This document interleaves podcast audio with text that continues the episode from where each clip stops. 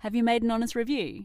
Jump onto fifthwrist.com and read real takes by real owners about their watches. And of course, get involved and write about what's on your wrist. Fifthwrist.com is your independent space to talk watches.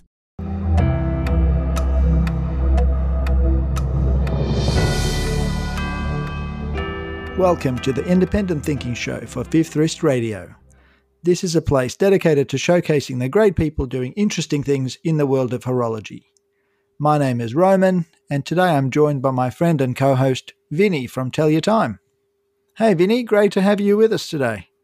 Thanks for having me, Roman. So excited to be on your show. Um, jumped ship from the Defining Time show, so super excited for tonight. Cracking into the big leagues. I love it. Oh yeah, it's our first, first show. It is our first show together. That's that's fine. All right, you know, double trouble. Exactly. That's great. Um, no, super excited. We've got a great guest joining us today. Uh, please welcome Nick Kenyon, deputy editor from the Australian watch website Time and Tide. Hey, Nick, thanks for joining us. Thank you, Roman, and thank you, Vinny. It's great to be here. Uh, it's very exciting. Oh, I can sense the energy pulsating in your voice. That's great. no, it's uh, it's it's an intimidating start. Obviously, you've had a lot of fantastic guests on here before, so it's um, an impossible act to follow. But um, yeah, if if the readership goes through the floor, you'll or listenership goes through the floor, you'll know why. oh, it won't be your fault, mate. We won't be able to ascribe it to you. I think we've been riding a wave. It was bound to crash sooner or later, so that's good. that, that, that, that's reassuring. exactly. So yeah, welcome home. Uh, but look, uh, look, Nick, you'll be you'll be well known to our local Aussie sort of watch enthusiast crowd. But for our international listeners, maybe you can sort of give us a bit of an intro about yourself. Yeah, absolutely. So as you mentioned, I'm the deputy editor at Time and Tide Watches. I've been there for just over 12 months now. And prior to that, I was working at a retailer uh, in Melbourne a rookie still in the in the watch industry, kind of compared to compared to many of my colleagues, but very enthusiastic and yeah, absolutely loving loving it so far. So, what sort of um, prompted the journey from you know working in a retail environment to kind of leaping into the watch media kind of thing? What was the spur for you? So, I guess maybe backtrack a little bit. Uh, prior to working at the retailer, I was working in a job that I had been there for a couple of years, was enjoying it to a point, but knew that it wasn't my passion, um, and was spending most of my most of my time reading watch blogs anyway. So I kind of got to a point where I thought, imagine if I could do this all day and get paid for it. That would kind of be the ideal. So I then started to kind of have a think about the best way that I could could do that. Um, and in in in the first step, it was starting working at a retailer. So I was working in recruitment, and then I started working in a retailer in a in a similar role. And then after a while at the retailer, uh, there was an opportunity to start writing for them. Uh, the retailer was the Hourglass, um, so uh, Mike Tay's mm-hmm. branch in Australia. Um, so they have a, an online sort of presence where they they kind of write articles and um, one of my colleagues of was shooting a lot of watches. Yeah. Um, and then after writing for them for a little while, I was kind of in, in touch with a few people from Time and Tide already. And yeah, then things kind of progressed and, and here we are. So, Nick, something I wanted to, I always like to ask those that have made the jump from, I guess, their previous life into the world of watches is is that a hard choice to make, or is that something you're just like, no, nah, I love this too much. Um, I'm spending my days doing something I don't really enjoy. It makes it an easier decision, um, or is there really sort of you're in two minds and you're like, well, what push, pushed you over the edge, kind of thing?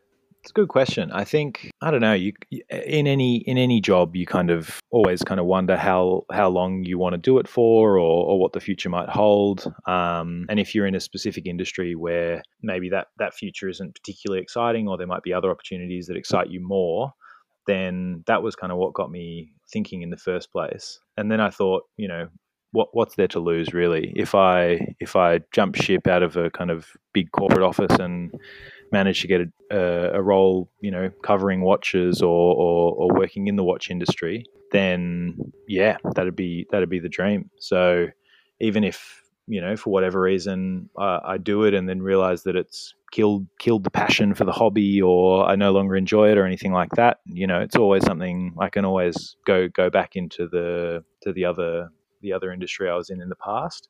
But yeah, I just thought, why not? I'm kind of at a relatively early age in my career, regardless of what that would have been. So uh, it's not like I'm, you know, taking a, a, huge step down or anything like that. So it was, yeah, I, I didn't think there was much to lose, and I thought there was a lot to gain. Yeah, awesome. So you mentioned you were writing for the in-house publishing for the Hourglass, their own internal watch media. Yeah. Was writing about watches, was writing about other things always a skill you knew you had, or did you feel that you know you had to really work on it and develop it and sharpen it so that it would translate into a career in watch media? No, actually, I I'd always loved I'd always I'd always loved writing. Um, and yeah, it was actually, I'd studied communication at university anyway. Um, I majored in PR, then kind of got to the end of my university and realized that it wasn't kind of the the path that I wanted to take, running events and mingling with D class celebrities. um, so instead, yeah, kind of got, got started in, in recruitment. So yeah, I'd, I'd done a lot of writing in the past. Um, and yeah, if I hadn't studied communications, I, I potentially would have studied creative writing and one of my one of my majors at university in communications was literature and philosophy. So I really enjoyed writing wow. and and reading. So yeah, it was it was a relatively natural step for all my years in re- recruitment, or all my years, two years in recruitment. Um, my my family constantly reminded me that I'd wasted my degree, so it's good to finally have a have an outlet for it. Fair enough. Um, the other thing I o- often wonder is the brave guys and girls who work in watch media. What was your level of knowledge prior to starting, and what was this learning curve like? You're needing to write about watches day in day out. Yeah, totally. I think obviously it's a. Uh well, I suppose you know you and uh, and Vinny can both kind of speak to that a bit in in your various capacities, but yeah, I was I was by no means an expert on on watches. I um, I was really passionate about them, and I was really interested in them, and I spent most of my waking hours thinking about them and reading about them and looking at photos on Instagram, like I'm pretty sure most people do. Yeah, sounds about um, right. Yep.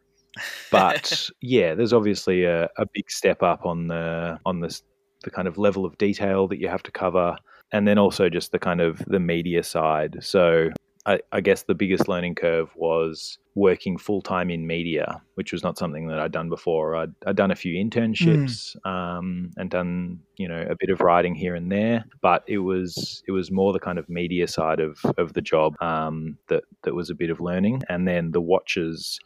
Um, yeah, I think it's pretty easy to to learn about something that you that you love and you're interested in. So I haven't found it too difficult, but again, I'm still by no means an expert. It's uh, it's what makes the the hobby so exciting. It's something that you're always learning in.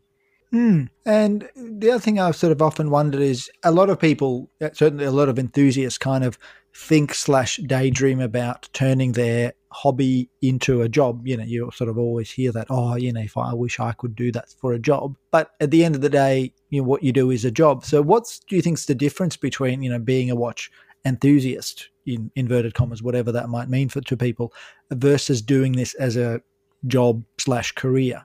I think, well, I suppose one of the main differences is in media, especially, there's not much of an off switch, um, especially in Australia mm. where the time zones don't really work with us favorably. Um, I remember in the when I was writing for the Hourglass um, and you know trying to trying to be across what was being released at, at Baselworld last year and staying up until three or four o'clock in the morning, just trying to understand what's going on and understand the new releases. So, working in media, there's kind of less of an off switch than I think most people would hope for in their in their jobs. It's uh yeah, it's a lot of kind of long hours or, or strange hours, getting up early to cover things, or um, staying up late to to interview people in different time zones. But I think in terms of the, the difference between being an enthusiast and, and working in it professionally, I haven't lost any of the enthusiasm. I, I don't feel different. Um, That's great. Other journalists do, or or what their experience is. Um, yeah, I still literally dream about watches. I still wake up wanting to.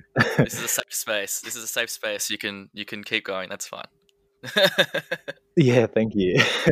um, so yeah, I think n- none of that kind of enthusiasm or curiosity has has diminished. Um, but yeah, I guess now I don't have to justify myself to my boss as to why I'm reading reading a watch blog instead of doing my doing my work. that's that's living the dream. I mean, that's that that's great. I think if you can retain your passion, as you're saying, if you can retain your passion and then still be as, as enthusiastic and still foster that your own interest and passion for learning. That's awesome. And I think having met you and interacted with you and in the many conversations you and I have had late in the night over Negronis and other beverages, yeah, that very much translates, which I think, yeah, your your passion for this sort of really shines through. Um, having mentioned Negronis, I just realised we've totally bypassed the regular Fifth Wrist Radio shtick that we should do, which is a wrist check. Sacrilege. Oh, it's I blame Vinny. That's he's he's just a negative influence. yeah. Uh, yeah, no, I used to run a touch it. But anyway, let's do it now. We can always, you know, we'll we'll fix this in in in, in editing anyway.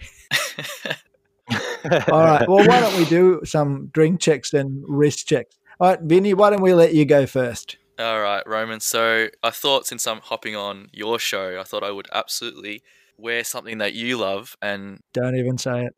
I've got my Rolex Explorer uh, 214270 um, and I'm drinking a Guinness. So cheers to Michael. I know he, he's a fan of the Guinness, so that is me. Good, good pairing. Even if Roman's Roman's picking him off himself off the floor. sorry, sorry. I just I just had to yeah I just had to do a quick moment. Uh, sorry, pardon me. Uh, so no, look, it's it's has any has anyone worn a Rolex on your show before, Roman? Not with prior warning to me, because otherwise they usually don't get on. Uh, they don't pass the mic check usually.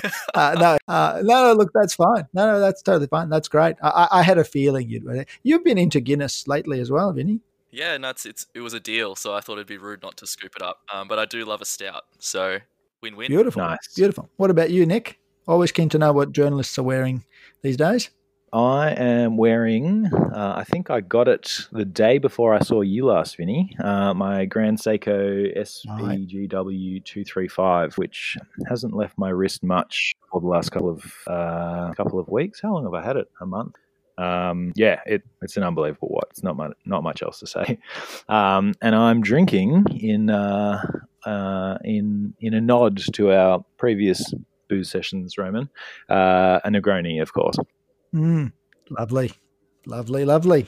Um, that's great. Yeah, I mean that that Grand Seiko, you've yeah, it certainly features a lot on your Instagram, and I know how much you've been sort of looking forward to getting it, and yeah, like the joy that you derive from it. It's awesome. It's purely infectious. That's that's really good. Because you you after that one for a while, Nick, weren't you? I, I guess as we kind of talk more about about collecting, um, yeah, I've been.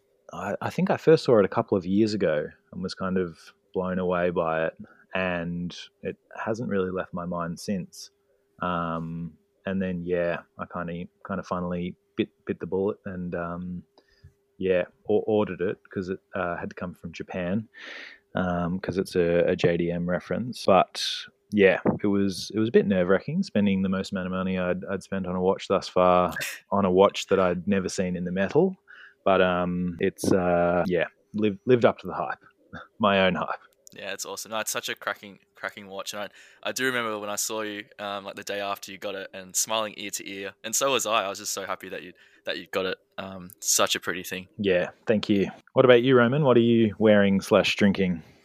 Um, so drinks wise, I've got my usual gin and tonic, Four Pillars Gin. Um, that's kind of seems to be my drink of choice for the podcasts. Um, I ran out of gin earlier, but I've, I've fully restocked. Nice, uh, thanks to a local Dan Murphy's we've been trying to get as a as a sponsor, but they're not listening. Obviously, not watch fans. Those we'll just people. have to keep drinking. Um, so that's the only, only option. So. Well, well, we'll do that anyway. We might have to switch over to milk and see if we can get Pura, whoever makes milk, to come on board.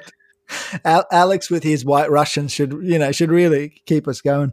Um, and uh, on my wrist, I've actually got a, an independent watch on. I've got an Anordain Nice. uh, Model One. So Anordain's a little brand out of Scotland, um, out of Glasgow, and the one they made me, they made me a custom made in a yellow Aussie gold dial. So always always makes me smile. That one. Very cool. Um, yeah, so that's that's that's what I've got on my wrist, Anordain Awesome. Model One. I- Yeah, it's a, it's a it's a good little piece. I was actually on their their site this afternoon. Um, we've uh, got got a piece which features one of their watches coming out shortly, and I was just having a look through.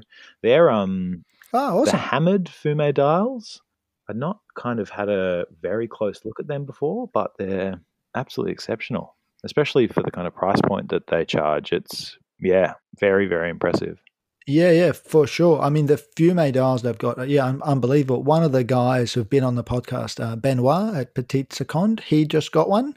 Um, yeah, Yep. exceptional piece. Like, yeah, just the, the he, I think he's got the blue Fume dial. Yeah, just stunning.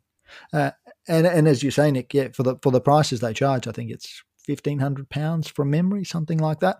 Um, Yep. yeah, like unbelievable sort of work. And they're doing some really exciting stuff as well. So Yeah, a thousand pounds for the for the non Fume enamel, which is still yeah remarkable. Yeah, yeah, uh, yeah, absolutely, absolutely. And I think they're, they're about to drop a couple of new models. Uh, I was ch- having a word with um, Lewis, who's the guy behind the brand. Yep. Um, I was actually having a chat with him recently. So yeah, no, like they they seem to be going sort of strength to strength, and it was really exciting to watch them kind of grow and you know become more and more sort of well known and Yeah, really kind of they've done a few really cool collabs. I think they did one with Armory and one with a retailer in Scotland. I think James Porter and Son or something Yep. like that. So yeah, so they're like kind of really becoming yeah more and more known, which is really cool. And there's a and it's kind of Melbourne seems to be like a little outpost of Anordain yeah, uh, sort of down, you know, in, in this sort of region because I know Felix has one. Yep. Um, our mate Desi has one as well. So yeah, so it's great. They're really, like yeah, nice to see like good people doing cool stuff and succeeding and becoming better known. So that's really really cool. absolutely. There's a there's a few brands actually like that. Um, comes to mind like Anordain is one. You mentioned a few of the guys have them, and then also Habring. You know, uh, friends of the show. They might as well be the, the amount of times we. I've heard the brand. Yeah, somewhere. So I think. Oh, Anthony might have mentioned them once. No, I think Anthony mentioned it once.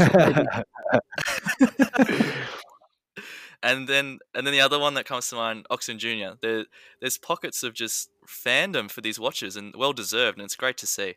Like we're so far away from the rest of the the watchmaking world, but still here in Australia, we can still have such great communities for these watches. yeah, absolutely. Yeah, I think I think we punch above our weight generally um, per capita. Probably we uh, yeah. There seem to be quite a lot of nice watches on on quite a lot of wrists around town. Yeah, it's, it's interesting. I mean, I, I haven't sort of thought about it, but I guess I wonder if us being so far away kind of also allows us to kind of veer off into a slightly different collecting kind of direction, maybe. I don't know. Yeah. And I think Australians obviously love the underdog story, so we're probably attracted to maybe smaller brands naturally. You know, not not obviously including Hmm. your sacrilege, Vinny, of the of the Golden Crown. They're a plucky little upstart from Switzerland. Yeah.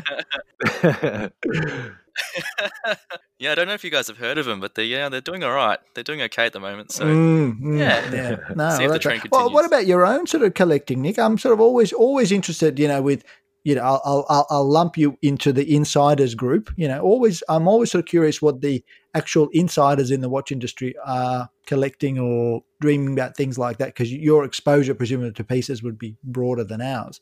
What's your own collecting journey been like? Very generous of you to lump me in with the insiders. Um, but yeah, I, I guess the majority of my collection is pretty boringly focused, I suppose.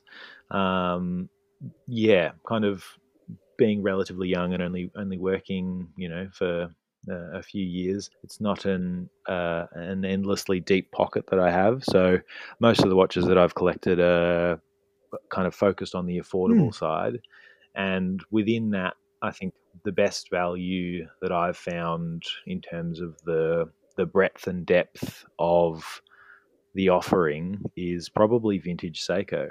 Um, Interesting. I just think that you know from 60s, 70s, 80s, they started to get kind of a bit funky in the 90s, um, but yeah, there's just such an incredible, incredible diversity um, of of pieces, and yeah, a, lot of them are, in my opinion, pretty pretty underappreciated. I think in terms of how much they actually cost. So for you know only a few hundred dollars, you can get a new watch, and it's totally different, totally different to what anybody else has at the at the local get together.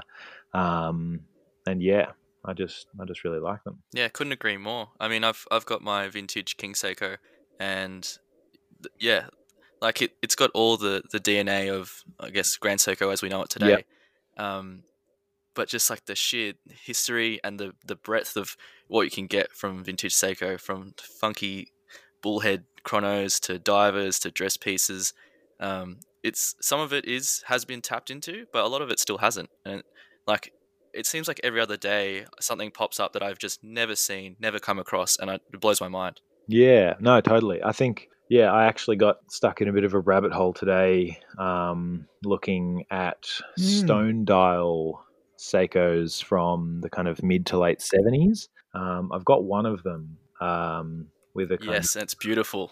Yeah, I think it's a sardonyx style. But again, I think the case of that watch is made of uh, tungsten carbide, wow. which is similar to what they make armor piercing bullets out of. Um, so it's incredibly, you know, with the Zaratsu polishing that, that Seiko and Grand Seiko are known for, combined with, you know, something that approaches diamond. I think it's nine or nine and a half on on the hardness scale. Yeah, wow. Um, it's just an absolutely flawless surface that's almost impossible to scratch. Yeah, I've got another piece with a similar case, but I just think that yeah, the the way that the way that watches come out of Japan is fascinating as well. Um, just the fact that they've been making watches, you know, at a kind of mass scale for maybe a century or so, um, and we're kind of doing a lot of importing prior to that.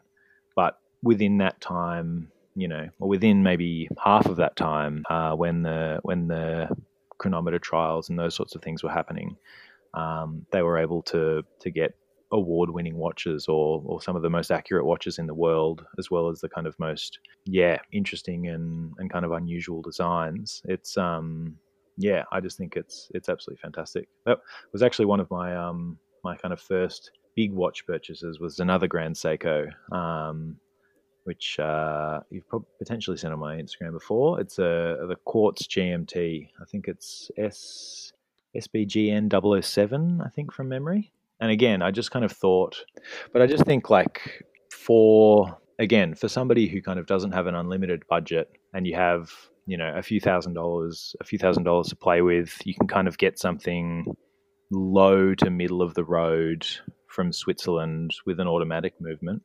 um, or literally one of the the best quartz movements in the world in terms of accuracy um, and a whole host of other things. So yeah, a, a lot of my collection is uh, like potentially sacrilege, but uh, yeah, I've got quite a lot of quartz watches as well. Yeah, as long as they as long as they're not oyster quartz, you're welcome on this show. I tell you. uh, no, what I was going to say is, you know, being a watch journalist and handling a fair number of watches day to day, as you do, you know, for reviews or you know all that. Does do you yeah. find that scratches the itch and kind of helps you filter out watches, you know, that are really not interesting or something that you thought might might have been interesting, but now you've handled it like you've scratched that itch, or does it actually stimulate kind of more of a desire to want to acquire them down the line or something? I think it's probably focused it. Right. Probably the former. I think the more watches that you see the more watches you realize, or the more, yeah, the kind of less. I don't know. I think I think when anybody first starts collecting, um, their first uh, their first reaction, you know, they, they go on Instagram, and every time they go on Instagram, they see a new watch that they have to have or they have to own. It's it's the you know whatever it is. It's it's super cool. They've mm. never seen anything like it. It's you know it's absolutely perfect in terms of what it is, um, or at least I was. Um, but I think the more watches that you kind of see and hold and feel, the more you kind of get get to know more what what really interests you um, and what kind of excites you. And I think, yeah, it's it's definitely to be honest, the list the list of, of desired watches is probably the Mm. same, um, but it's probably the same length, but probably just more focused. I think. Okay. I think I, I know a lot more. Obviously know a lot more. Um, you know, in terms of of di- literally just different watches. Um, so that that means that I kind of will want a percentage of those, but within uh, within within that, I think they're kind of quite focused. So yeah, I think quar- quartz is obviously a bit of a theme. Um, I'd really like one day uh, see if I could get one of those Citizen Caliber Zero One Hundreds. Oh um, yeah, they're awesome. plus minus one se- one second nice. year. Yeah, yeah, yeah. For sure. Um, bit of a quartz grail. I think, unfortunately, I'm sorry, Roman. Oyster quartz is probably on there as well, just for kind of how how weird and wonderful they are. I think. uh, yeah. So, and you've just tuned into the Rolex show with I'll- Nick and I'll back Vinny. you up there. I'll second that. It, it's a cool watch, the Oyster Quartz, and so unloved for so long. yeah. Um, it's it's good they're getting they're getting recognized as you know a cool a cool piece. Yeah, absolutely. Um, and then I think, yeah, one one of the one of the people that came to mind when I mentioned the um, illustrious list of uh, of people that have come on the show before me was Ronnie Mardvani. Mm, Um, I think design kind of yeah. is is a very strong driver in my collection as well. Um, I think, yeah, if if it kind of has a, a weird or or wonderful design, um, that kind of speaks to me. Um, and likewise, kind of almost to the opposite, if it's so plain and kind of restrained, I think there's a an incredibly an incredible beauty in those pieces as well. Um, I think if you told me five years ago that that I'd be this excited about getting this incredibly plain, time only Grand Seiko with absolutely nothing on the dial, um, we would have la- laughed at you because it, to to anybody on the street, it looks like an incredibly boring watch. Um, just think the design is so so refined and so kind of elegantly proportioned that it's yeah.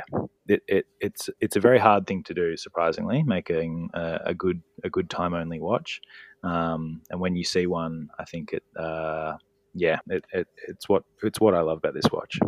I think a lot of collectors share that that same sentiment though, because how many times have we heard that once you get deep into the hobby or you've been into watches for a long time, you, you start to go away from the more complicated or busy pieces and you just start looking for these pure expressions of, of what a watch is. Yeah, that's true. yeah totally Yeah, and that, I mean, certainly that's that's certainly been true in my uh, in my collecting. So when I started getting into watches, yeah, originally it was all you know, what's the most complicated watch I can get for my money? You know, just because I was just so dazzled by all the things that you know, all the little buttons and subdials and things that watches can do. And then you're right, as you get more assured in kind of understanding the horology and things, you're right. You, you tend to go towards the refined or yeah, simple. A- and as Nick you were saying, the hardest watch to make well and to make interesting is the watch that is just two or three hander, right? Because you have to get everything perfect, because otherwise it's just like every other watch on the market. Yeah, I, I think it's like that quote: um, "Perfection is not when there's nothing left to add, but when there's nothing left to take away." I think that kind of, yeah, I, I think of that quote a lot when I look at watches that are kind of incredibly reserved or incredibly refined. Um, yeah, I think it's it's a very hard thing to do. Lots of brands kind of try their hand at it and don't always succeed. But I think when when a watch works, it it just works. Just in terms of the uh, from a from a kind of design perspective, um, I'm I'm no watchmaker or engineer. Um, Hmm. I don't know. I- I, think to a degree as well. I've got yeah. I've kind of got a an idea of the the perfect watch, or like you know, in, in this collecting journey that we're all on, we're all kind of The platonic thing, right? Exactly. Yeah, we're all we're all looking for for the one watch. You know, I think the the more watches that we see, or the more watches that we want, um, the more deep down we kind of desire just that one watch, that one perfect watch that we don't have to exhaust ourselves scrolling through Instagram until we fall asleep on the couch, or, or whatever whatever it might be. Um, yeah. And I think for for a watch to qualify for for me at least, um, for a watch to qualify as as being potentially one of these one watches, um, I think it has to look like a nice watch to somebody who knows nothing about watches and somebody who knows everything about watches or, or is incredibly educated or, or deep in the community. You know, if, if you look at some of the most desirable independent watches like the the Dufour Simplicity um, or or you know work by your favorite Roger Smith or, or George mm. Daniels, they're they're incredibly yeah. simple watches, but uh, somebody on the street would would instantly be able to tell that that is special. And similarly, somebody who has read every watch book under the sun and every article on the internet will also know that that's an incredibly special watch. So I think you kind of need need both of those things for a watch to be special. Yeah, that's that's such a such a good point you make. Um, I often think of the classic watch for me in the watches you you would encounter would be something like an F.P. Journe Chronomètre Blue. Yeah, very refined, but everything about that watch is perfect, as you say, to the enthusiast who yeah. immediately understands, versus somebody who will go, "Oh, that's a nice watch," and and if you show to them and yeah. they get to flip it over and they see that movement and it just blows their mind every time. So yeah, absolutely, you're right. Um, it's funny that you mentioned yeah. Ronnie Madvani, who we had on the show, because sometimes some of the watches that you post on your Instagram, either yours or things that you pull up from other people, often reminds me of his stuff because you've posted yourself some really quirky Seikos or you know other brands, and you know you have an eye. I mean, you do have a particular style that you go for, and which is quite distinctive as well. So not exact, not the same as Ronnie's, but sort of in that similar vibe. I could definitely tell that design is something that you know that you you think about in watches because it really comes through some of the stuff that you you like from a from a technical standpoint, um, I mean, I I can be I'm obviously impressed by independent watchmakers, and I I I am impressed because I don't understand how they do what they do. I think it's kind of it's so complex that it's kind of beyond my capacity.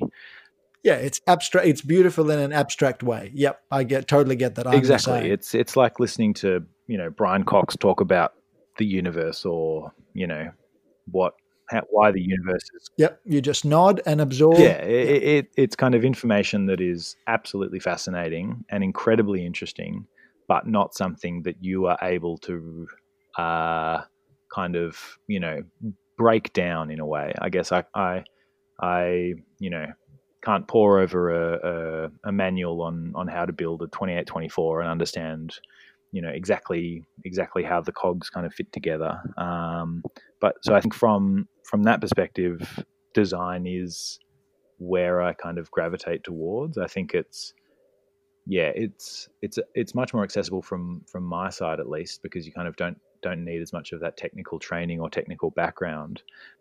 Yeah, I, I think it's just what makes makes watches obviously interesting. Um, you know, I think if if somebody looks at your wrist and they see kind of some slightly strange, you know, there's a, a few different elements that they maybe haven't seen before, then that kind of will spark their attention potentially slightly more than than a, a deadbeat seconds or something like that, where they might just think it's a quartz watch or or whatever. So I think yeah, that that's probably what what it, what attracts me.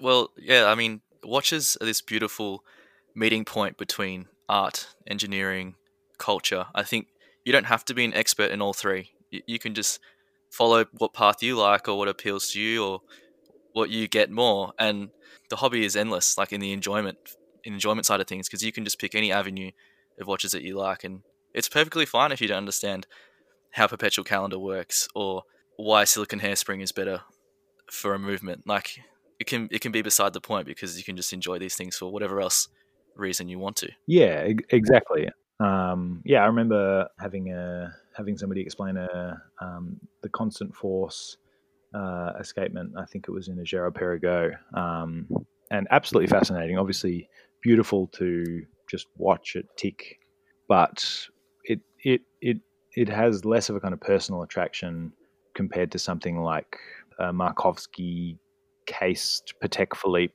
that was carved from a solid block of gold and has kind of scroll lugs or whatever it might be. Um, you might see in in somebody like Ronnie's action. I think mm. that's hmm. just kind of clearly and mm. indisputably, in a way, a remarkable object from from my from my perspective at least. Mm. And, and well, let me then ask you this: What was the last watch that you can think of that surprised you or at least challenged your preconceived idea of what it was going to be like, and then you got it in your hand and went, "Oh yeah, wow!" You know, of the let's say modern watches that you've handled recently. Probably most recently would be the Bulgari Octo Finissimo Chronograph GMT. Yeah, wow. Yeah. What a watch.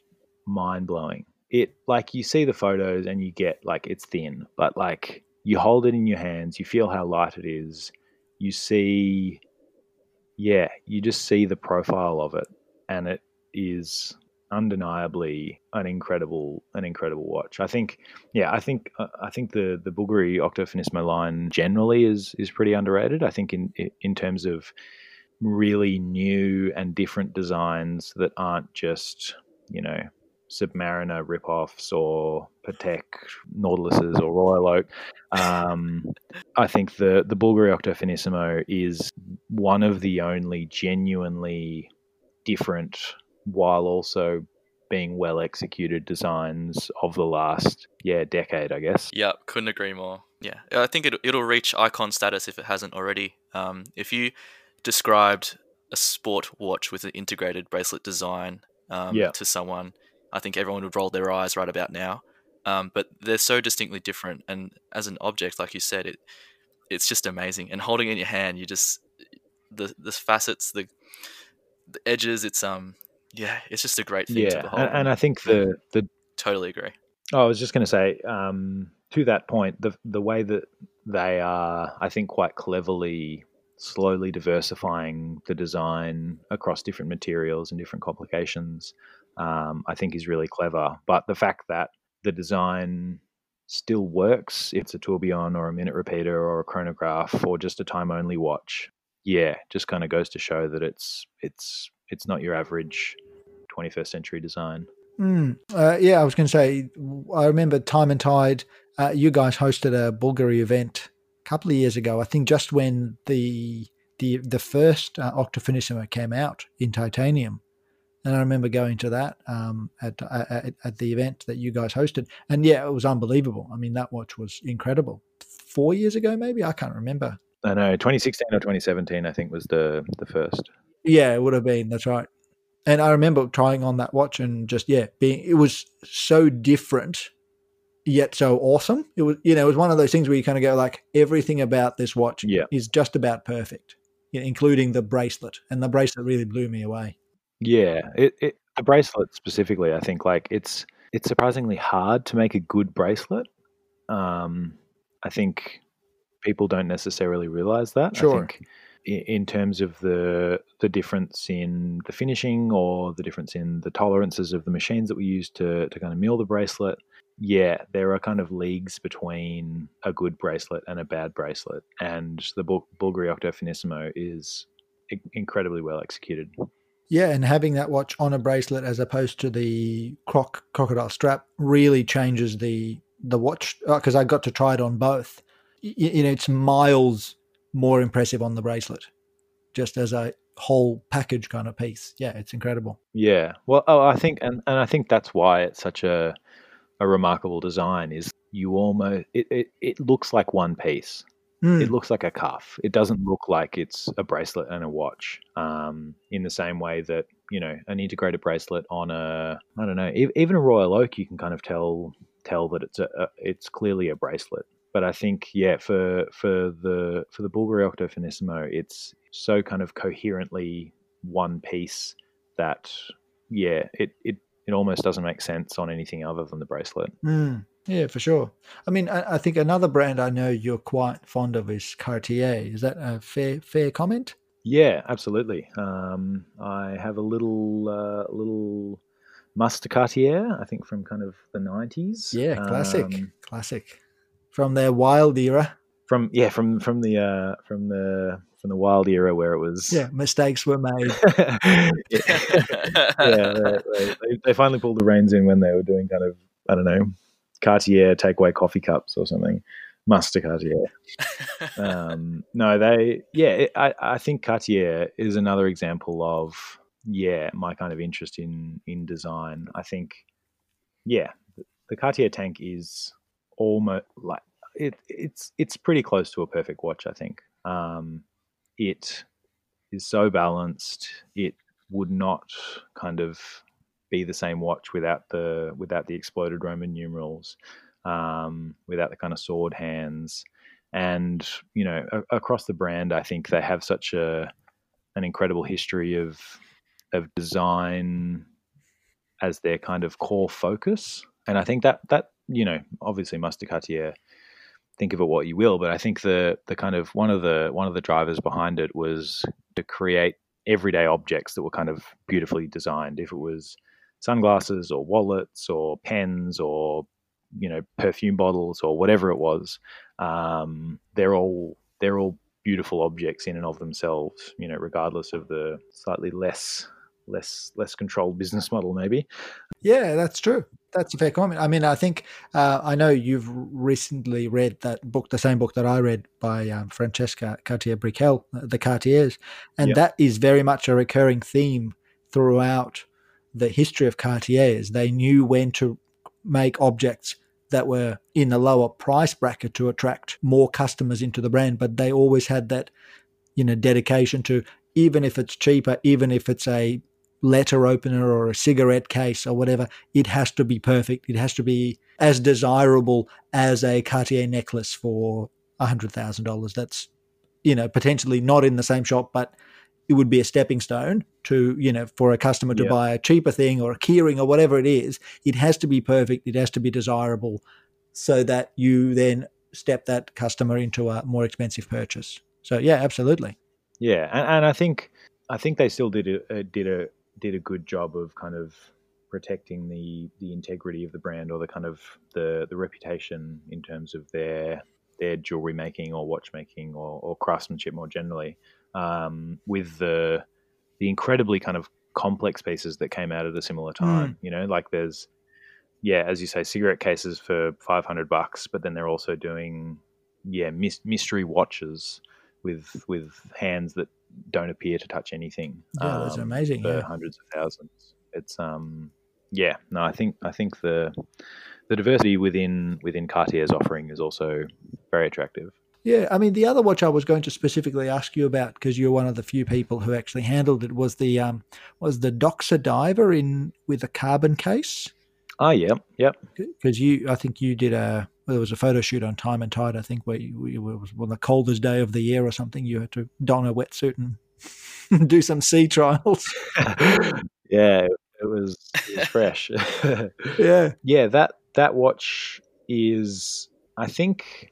I think if you look at Doxa as a brand, they kind of have the core DNA of the sort of tonneau shaped case with with no Mm. lugs, um, the the kind of um, steel steel bezel, the the kind of very legible legible dial that's kind of got that slight sector effect to it. But I think that you know inevitably, and I think you know this is a struggle that a lot of brand, uh, a lot of brands face. You can't kind of just keep flogging the classics. Um, there has to be forward forward progress, and I think that carbon Doxa is exactly what that is. It's a full full carbon case, full carbon dial. Um, it's on a rubber strap. There's a titanium shell that that kind of protects the movement. Um, Mm. yeah, it's it's a pretty impressive watch. Again, I think from a value perspective, which is kind of sort of how I try to look at these sorts of things. You know, what what are what are comparable watches um, that use similar materials or, or similar movements or similar designs? Even there's nothing really that similar to it. I don't think there's many brands that are using carbon for the case fully. Um, Mm. so I think for the price point that it was, it was a genuine luxury performance sports watch. Even then, it's it's like what what watch has that much X factor about it at that price point? Like there there is something that will raise your hairs on the back of your neck seeing that watch. Like there's just so much cool about it. Like yeah, I mean, Doxa took it to the absolute next level with that one. Um, Yeah, totally. I think they've um yeah, it, it, it's it's it's important not to kind of alienate the kind of loyal enthusiast customer base by just making crazy new things. And I think the the carbon execution is a kind of uh, a very well walked tightrope between past and present. Oh, sorry, between past and, and future, where they're kind of yeah, obviously using modern and and and, and innovative materials within the space um, but still kind of maintaining that that case shape and the kind of dial layout that that everybody knows and loves them for. Yeah, it looked it looked pretty cool. I must say, yeah, I, I never got to handle that watch, but that looked pretty pretty awesome. Certainly on your wrist. Um, actually, we, we, while we were talking about you know you diving into the ocean on the coldest day of the year for a watch uh, photo shoot, what's a day in the life of a watch journalist like? Is it all jet setting with celebrities? Is it all you know dinner jackets and all that? Obviously not at the moment, but you know, give us a day in the life. Um, it is fantastic. It's yeah, it's the best job, honestly. It's um, Rubbing it in now. as I said, I get to think about watches all day. I get to read about watches all day. I get to write about watches all day. Um, you know, obviously there's there's kind of challenges within that, kind of uh, as you'd find in in any job. Um, but yeah, I think it's it's such a sort of special industry in a way, in, in terms of the way that it it intersects with its kind of the the community the community base um, or the kind of you know the clients of the watch brands who are so engaged. Um, you know if you if you make a mistake on an article you're going to get you're going to somebody's going to let you know about it You'll hear about it. pretty pretty quickly. Um, so yeah i think it yeah it, it, it's a fantastic job. Yeah it, before covid obviously um, it was very exciting being able to go to different sorts of events i was lucky enough to go to dubai watch week in november last year Nice. um, which was probably a lifetime highlight at this point um, Wow. you know it's 20, 26 so we uh, we've got a bit we've got a bit to go hopefully um, but yeah I, I remember seeing you on on that trip, like bags ready at the airport, and then you know you're in Dubai, you're looking at watches. Is it is this really a day in the life? Is this really what it's like? Is it, it really that good? Because I'm sitting at home or in my office going, hmm, that must be nice being at Dubai Watch Week, just chatting with all sorts of interesting people, looking at all sorts of watches, and you know it's all work related. Yeah, and you know, it's it's it's an incredible kind of privilege to be able to go to somewhere like Dubai and and meet all of these people that I'd kind of seen on YouTube and read their articles and kind of just unbelievably excited to to meet. Yeah, I, I met uh, Aldis Hodge there for the first time, who Time and Tide have done uh, a bit of work with. Um, I met uh, Jeff Kingston, which um, is a is a niche reference uh, potentially for some, but he's uh, yeah, some of the you're kind of very familiar with his work. legend. Roman. He he is an Yep. absolute living legend, um, and was just kind of yeah, was just almost pinching myself that I was sitting sitting on a seat behind, beside be- um, beside him, and yeah, knew that knew that I didn't have uh, long on the bus before we got back to the hotel. So you know, after a quick shake of the hand and you know, this is my name. What's your name? Instantly asked him. So what happened with Walter Detz? um, but just having having yeah. Uh, being in the same rooms as those sorts of people, um, sitting across across the table for, for lunch one day with um, with James Dowling, kind of talking talking his ear off and probably Mm. asking him too many questions and, and annoying him. But yeah, it, it it it it was an amazing experience. But yeah, it's definitely not uh, the majority of how I spend my waking hours. Uh, let, let me tell you. It's, Oh, uh, good. Oh, good. yeah, I was feeling too jealous of you, so this is good. This is good. This is good for my mental health. yeah, it'd be nice if it was a one, once a week sort of uh, uh, you know trip trip across. But um, no, it's yeah. Obviously, there's kind of the the more day to day things, but um, yeah, if you're interested in watches and and you're kind of excited excited by them, those sorts of events are just kind of indescribably exciting. No, no, nobody understands who doesn't care about watches why they're so exciting or why, at least from my perspective, they're so interesting. Um, yeah, it was it was fantastic. Hmm. And what's the? Um, I mean, I've never done Baselworld, and obviously, I won't, will never get a chance to now, and we, maybe we'll get into that in a sec. Mm. Uh, what's the uh, vibe like when you are rubbing shoulders with kind of the watch media crews from other from other publications or other websites or whatever? Is it kind of you know, is it is there camaraderie like we're all this sort of crazy pirate crew that just get to do this for a living, or is it kind of much more adversarial, like everyone's after a scoop and there's sort of more, you know, elbowing one another in the ribs kind of thing? And you don't have to tell us who the assholes are, but we can probably guess.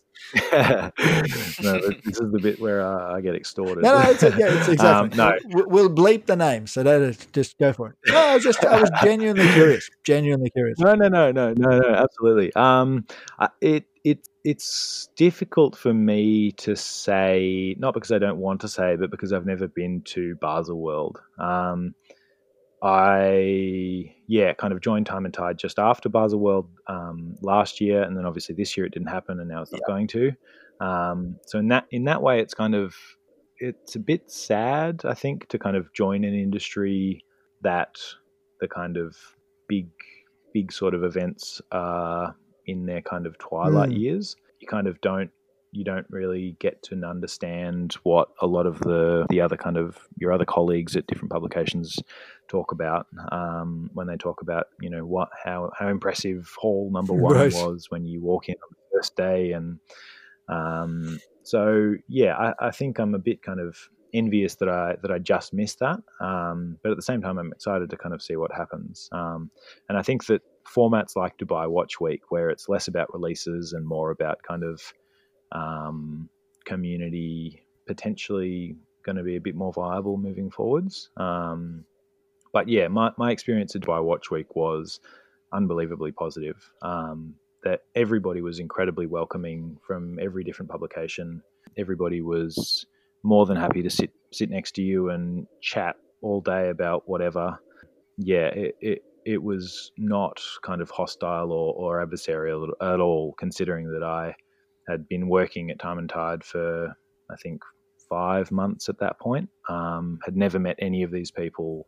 Went there by myself. Right. Literally didn't know a single person there Yeah, wow. apart from.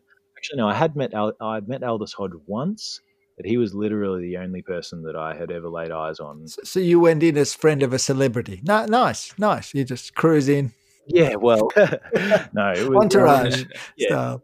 Yeah. yeah he was um yeah he's an amazing man and he's he had his family there he had his mother and sister Wow. um so i spent a bit of time with them they were they were fantastic um but yeah i in the context of not really knowing many people or, or kind of having having had that much contact with with a lot of these people um everybody was incredibly welcoming it wasn't um yeah adversarial at all Ah, which is lovely. I mean, that's quite reassuring, you know, in just from a human perspective, knowing that there's actually genuinely nice people doing the work in the industry. That that actually makes me feel much better. Um, I was actually going to ask you about kind of the pre-COVID versus post-COVID watch media world. Now, how are you finding the kind of the current?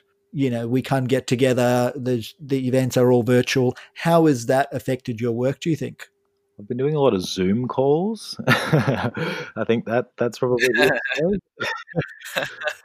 yeah. I, I think I think in terms of the old sort of traditional formats of of Baselworld and then SIHH um, split off of that, they were still kind of effectively, as I understand it, a, a trade show platform. So it was kind of uh, a business environment. People would go there, retailers would go there to make orders uh, watch brands would go there to to meet their to meet their retailers or, or their kind of clients, um, and it was very much focused on the retail side of things. Mhm. Um, I think my experience at Dubai Watch Week was that it was less of a trade show and more of a conference, um, more of a kind of sharing ideas, where what's the kind of state of the industry, um, you know, open panels, lots of Right. discussions, debates, Yeah. those sorts of things, um, as opposed to a kind of specifically commercial commercial angle for for its existence. Yeah. Um, I think that has much more of a future moving forwards because I think you know listening to um, uh, my colleagues from other publications writing and and talking about um, about the value in Baselworld and why it's it's sad that it's gone is that there still needs to be some way for the whole watch community to get together.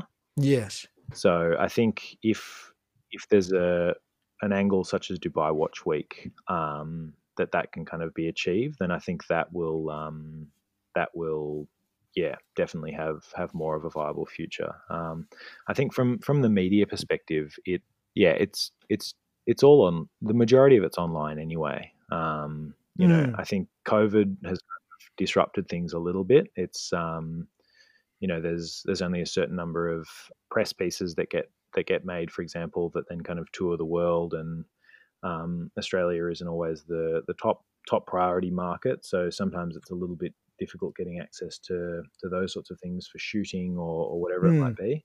But the majority of the time, it's still quite easy to be able to to get access to the pieces that you want to shoot them. Um, and if you're not able to get access, then the brand the brands are kind of much more aware of their online presence these days anyway. So they often have you know great great photos and, and videos that they've created themselves. Um, so I think in terms of the the coverage side of things, um, it the show will kind of roll on post COVID as it has uh, as it has pre COVID. Yeah, I think if anything, COVID's probably escalated the actual inevitable demise of the old way. I think you know it probably just escalated where the industry was going to go. Um, yeah. I was sort of going to ask you about what do you think will happen. I mean, Australia is a fairly small market. Do you think the future for enthusiasts yeah. here would be more smaller, intimate ev- events with brands and a media partner like you guys, for example, or someone else hosting in a smaller, focused community gatherings, if you like, to kind of disseminate information. Because I think purely online seems a bit sterile. So I think you still want some kind mm. of you know tangible product in hand or an opportunity for people to meet and yeah.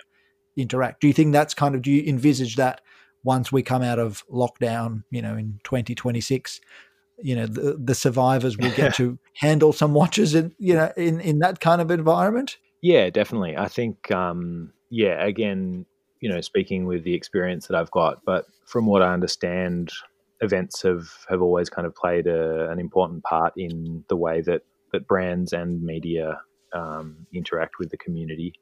Um, and I think that that will definitely continue. It's um, yeah, as you say, it, it might be the only opportunity that you get to actually handle handle some of these watches. Um, you know, they they might be very, you know, they might be long wait lists, or they might just be kind of, uh, you know, not not not that much allocation for Australia. You know, mm. uh, so I think that that will definitely continue. Um, and I think yeah, I think as far as markets, Australia isn't the largest market, but I also think that Australia is growing. Um, I think if you look at the amount of money that brands and retailers are investing in bricks and mortar over the last 12 months, even maybe 24 months. Yeah, Vinny, if, if, or yeah, if you walk down Collins Street, you know, there's that many new boutiques that are opening up um, in Melbourne. If you if you do something similar in Sydney, there's a lot of new boutiques. Um, so I think, yeah, there's definitely uh, an enthusiastic optimism. I think for for Australia as a market. Um, so hopefully that will kind of mean that yeah, maybe we get we get more pieces or we get uh, we get more access as well. Um, but yeah, I, I think it's an interesting it's an interesting spot at the moment. Yeah, I think Australia is growing in in terms of like our community base, but also brands are cottoning onto it too. Um, we, are kind of yeah, we're kind of an underdog compared to the rest of the world in terms of watches, you know, sold and units delivered. Um, but you know, we're getting there. Yeah. Um, we start, we are so far away from everyone else, so it doesn't help. But it's yeah, yeah it, it is interesting, really interesting to see the amount of brick and mortar stores popping up in Melbourne. I honestly can't believe it. Um, and it'd be interesting if they stick around. Yeah.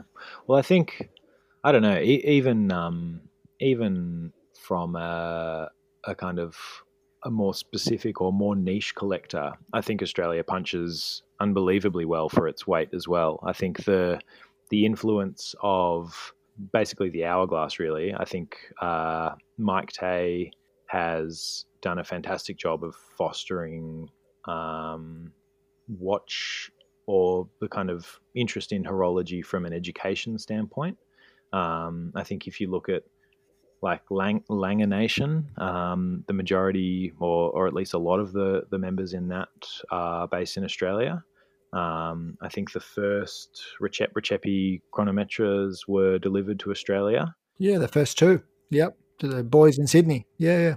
Yeah, exactly. In, in yeah, in terms of the um, the kind of most desirable uh, watches from independents, uh, a surprising number of them come to Australia as well. I think a lot of people are surprised by how yeah how, how much interest there is coming from Australian enthusiasts and Australian collectors.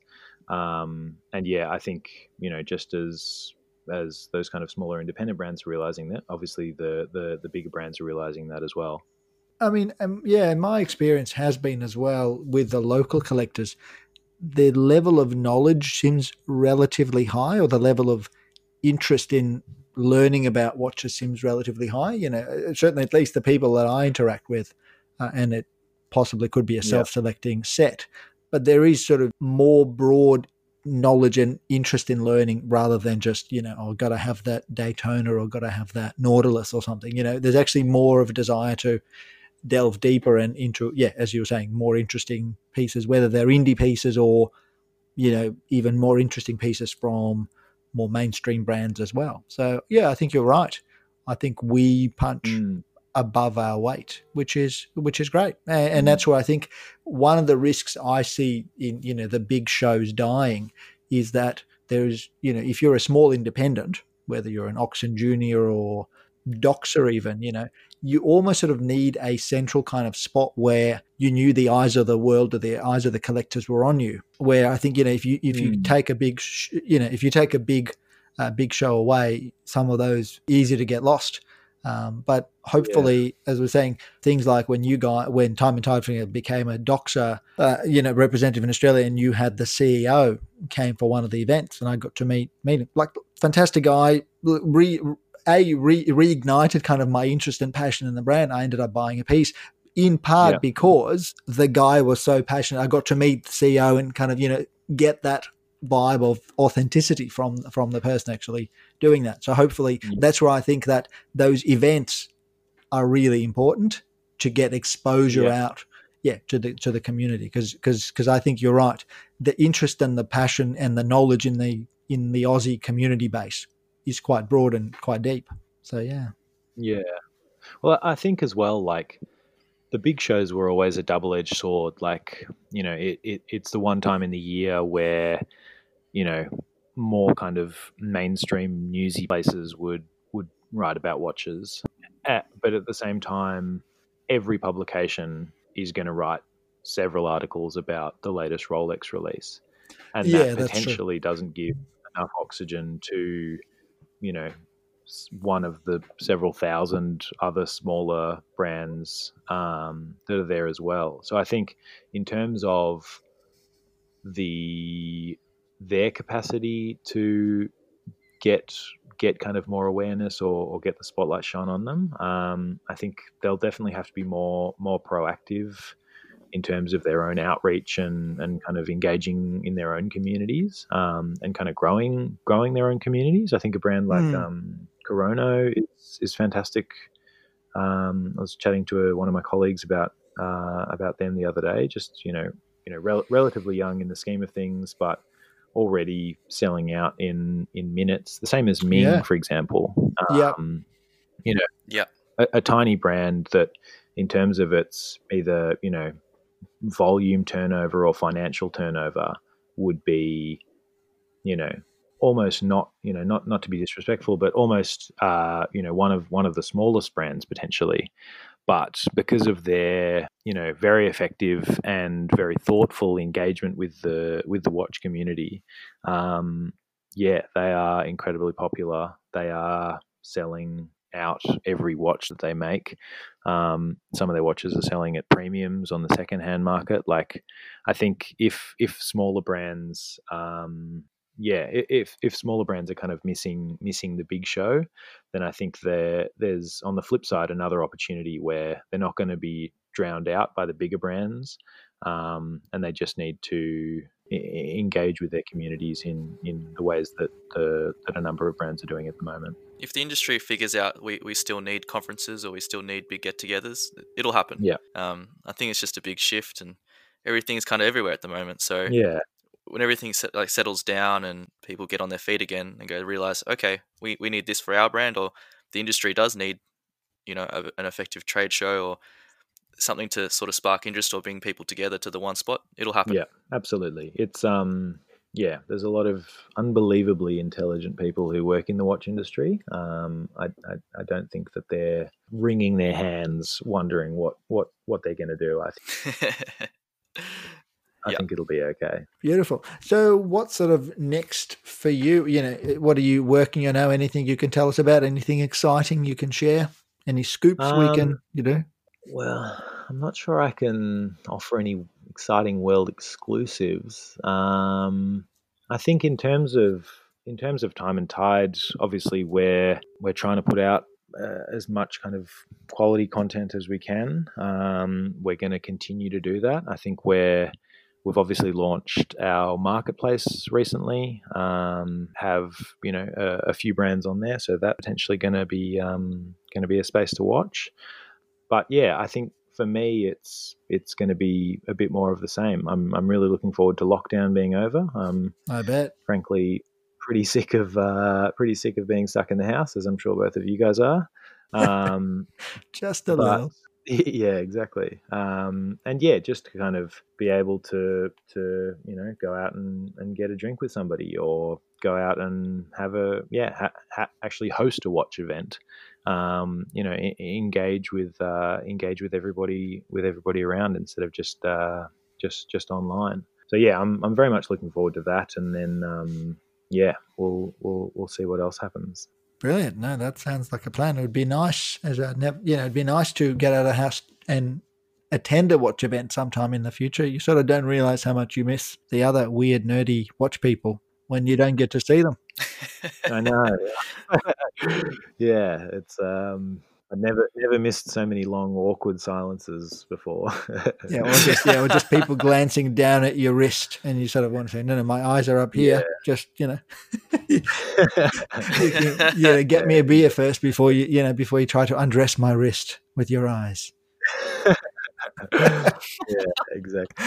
Uh, well, as we start to wrap up, I think um, one of the things we do here is, um, you know, some Instagram recommendations, kind of both for us and for our listeners to sort of expand their horizons and discover some cool things. Um, so I don't know if you got anyone prepared, or maybe actually we might put Vinny on the spot. We might make Vinny go first. No worries. Happy to jump in. Um, first appearance on your show, I can't can't be lolling around not knowing what's going on.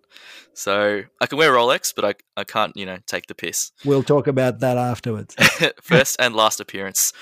um, this week's recommendation I've got is Doctor.vc8. So that's dr.vc8. Um, lots of vintage Vacherons. I know a lot of people are aware that I have a penchant for Vacheron. Um, and there's lots of Art Deco uh, tank pieces, just stuff that you probably don't see from them right now. But yeah, I mean, wrist shots and all. Um, it's it's beautiful to see all these Art Deco vintage pieces out and about. So that's Doctor.vc8. I'll check them out. That's very very cool. That's awesome. That's a great one. Uh, what about you, Nick? Anyone special? Got two actually. Um, the first one is uh, a couple of guys that played uh, a pretty a not insignificant role in kind of not only my love for vintage Seiko, but also just kind of my addiction to to watches. Um, and that's an account called Two Vintage Seikos. It's two underscore vintage underscore Seikos. And basically, they it's something that I haven't actually seen uh, done very often before, or actually ever before. Um, they basically auction off vintage Seikos, um, maybe two or three uh, a day. Um, each auction lasts 24 hours, I think, um, and then people just people just bid in the comments. Oh, okay. Um, but they've sold I don't know how many thousand Seikos, but a lot. Um, and yeah, it's basically my kind of it was my gateway drug to you know buying buying and selling a lot of uh, vintage Seikos and just kind of starting to to get an understanding of just how ra- deep the rabbit hole goes. You know, just within Seiko, never mind you know watches more generally. Um, and then the second one I was going to recommend was a an account which you might have come across as well, uh, Horology Ancienne. So it's horology underscore A N C I E N N E. Yes. Yes. Very cool. Um, they it's a father and son run account, Mm. um, and they specific they they kind of focus on Patek, but it's possibly the if not the best, definitely one of the best resources for kind of learning about rare and unusual watches from Patek or Rolex or whatever it might be. Um, you know, everything from you know they've they've got a a world time wall clock that you know normally we're in Patek boutiques, but they've got one in their house. They had to have As you somebody do. come and yeah, as you do that. Yeah, they had to have somebody in um, come and install it. Um, but yeah, just a, a, a side of the watch world that you don't always get kind of access to just just reading reading articles. Yeah, yeah, no, they're yeah, their posts are fantastic. I've been following them for a while. Yeah, really, really cool stuff. Um, really, really thoughtful stuff as well. No, that's awesome. That's really, really good. What about you, Roman? Uh, the person I've got is SF Watch Dude. So I presume is San Francisco, but it's SF Watch Dude. Um, and you know, I try to stay on theme. And knowing Nick was coming, I knew I had to get somebody with some Grand, Grand Seiko. So there's Grand Seiko there. There's also Ming because we talked about Ming. There's also Journe, and then Pateks and some some crazy, crazy MB&Fs as well. Mm. And it's one of those accounts where there's like the collection's insane, and this person's only got about 450 followers or something. I, I don't know how you know how these people just fly under the radar for so long, but yeah, absolutely insane. Those are the best. Those are the best accounts where you just find all these unbelievable watches, and they've got like a couple hundred followers, and you're like, well, How is that possible? Yeah, exactly, exactly. So, but yeah, so really, really cool stuff. So, and uh, yeah, and as I said, I, I knew I, I had a I had a feeling Nick was going to talk Seiko or, or wear a Grand Seiko, so I thought I'd better That's- get one of those with Grand Seiko in the front. that's very kind. Thank you, Roman. Oh, look, you know, I cater for all types. You know, as long as you didn't, as long as you don't wear a roller. But look, no, thank you. Oh, look, thanks for joining us today, Nick. I think it's been a really interesting conversation. I've really enjoyed that sort of hearing that voice from within the industry, but with a soul, if I may say that. So that's really, really cool. Thanks for joining us today. no, thank you. It's um, it's been an absolute pleasure, and thank you, Vinny, as well. of course, so good to have you on. Brilliant. Oh, well, thank, thanks very much, Nick. Um, I'll just do our last little bit that we usually do. You know, Fifth Wrist, we set it up as a platform by enthusiasts and for enthusiasts. For all our listeners, if you want to join us, contribute, write reviews, or even come on the podcast, as long as you don't wear a Rolex, uh, please get in touch. uh, follow Fifth Wrist on Facebook and Instagram or on our website at fifthwrist.com. Uh, like and subscribe to the podcast. Leave us a review. It helps to spread the word, and we do read the reviews, only the positive ones. Negative ones we don't, but that's fine. Do what you want. Uh, follow me. I'm at Times Roman AU. Uh, Vinny's at Tell Your Time. And our guest Nick is at nick.kenyon. Thanks for joining us again. And as we always say, stay on time.